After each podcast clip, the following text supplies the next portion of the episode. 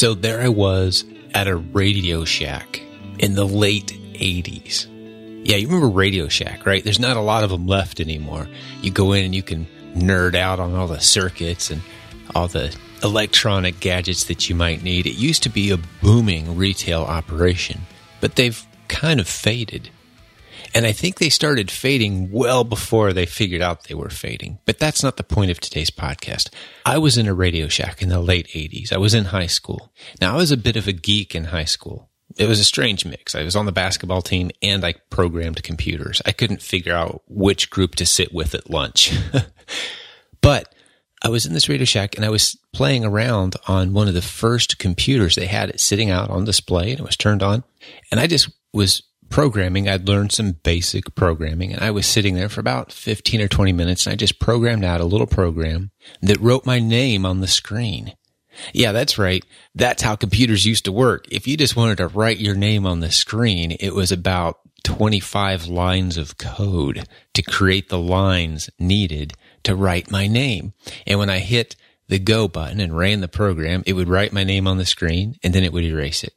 And then it would write it on there again and then it would erase it. I thought it was pretty cool.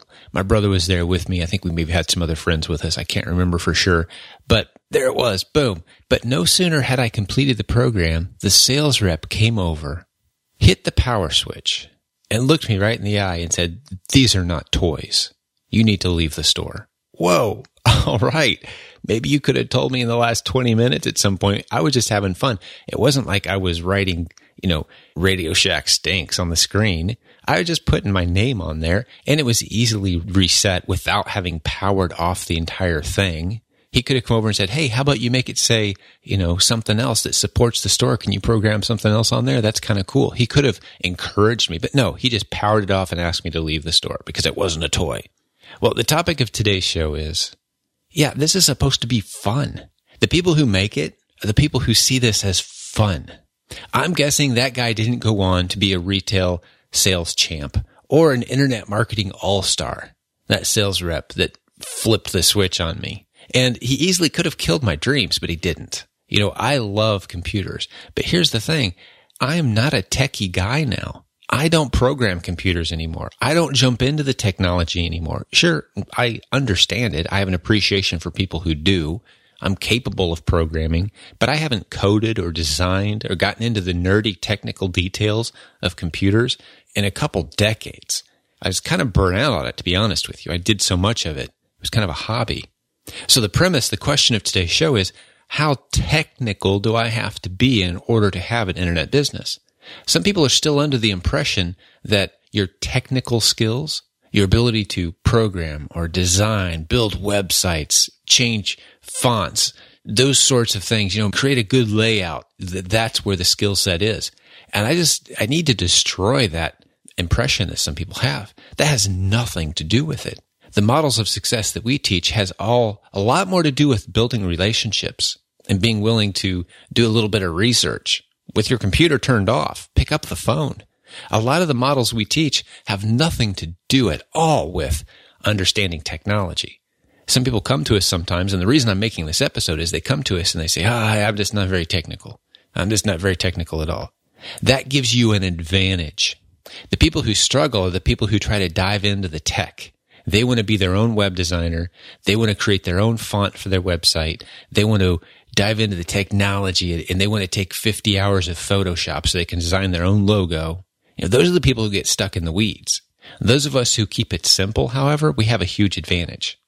Building a website to me entails this. I'm going to go find someone that could build me a website. I'm going to pay him a few dollars because there's a lot of people out there that can build a pretty website for a few dollars. That's how you build a website. You don't learn how to build websites. You don't go buy three books at the bookstore and sit down and read how to build a website. That's crazy talk. It's not about how many skills you have. I even have a saying that I've shared several times around here goes something like this. Bring me any skill that you have, any tech skill that you have. It doesn't matter what the skill is, the technology skill that you have and tell me how great you are at that skill. And then give me five minutes on Google. Just five minutes. That's all I need. Five minutes and an internet connection. I will find a list of people who are better than you are at that task. They're less expensive than you are.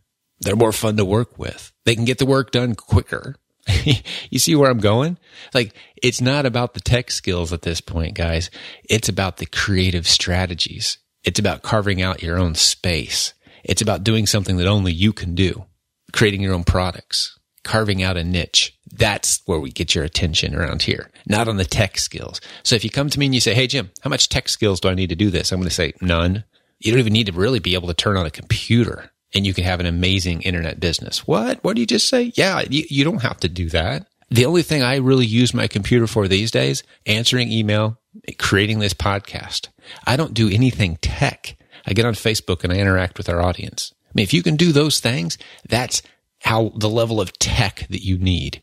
It's going to feel more like I mentioned earlier, building relationships, maybe sourcing profitable products, and that can be done offline. Maybe you do it online. Maybe you do it by picking up the phone, calling wholesalers, making deals, finding partnerships, that sort of thing. The business skills that were needed to build a great business have never changed. And just because the internet is here now, it still hasn't changed. It's about relationships and finding unique ways to create value in the market.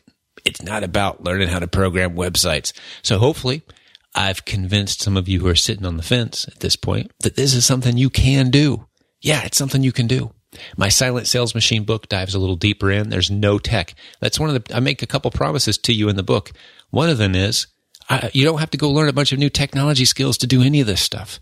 And the other one is you're not going to have to write any really big checks and then hope it all works out someday. That's the way business used to work. The beauty of business now is it's very inexpensive to fail and you can fail your way forward into all kinds of unimaginable opportunities. Doesn't cost you anything or it costs you a few dollars to try. That's the kind of business opportunities we bring you. So jump in with confidence. You can do this. There's people nowhere near as smart as you are who are killing it online right now. I guarantee it. And I know you're smart because you listen to this show, right? That's how I knew that. All right. This is Jim signing off Silent Sales Machine Radio. I love doing this. God bless you, business building warrior. I'm in your corner. Can't wait to do it again real soon.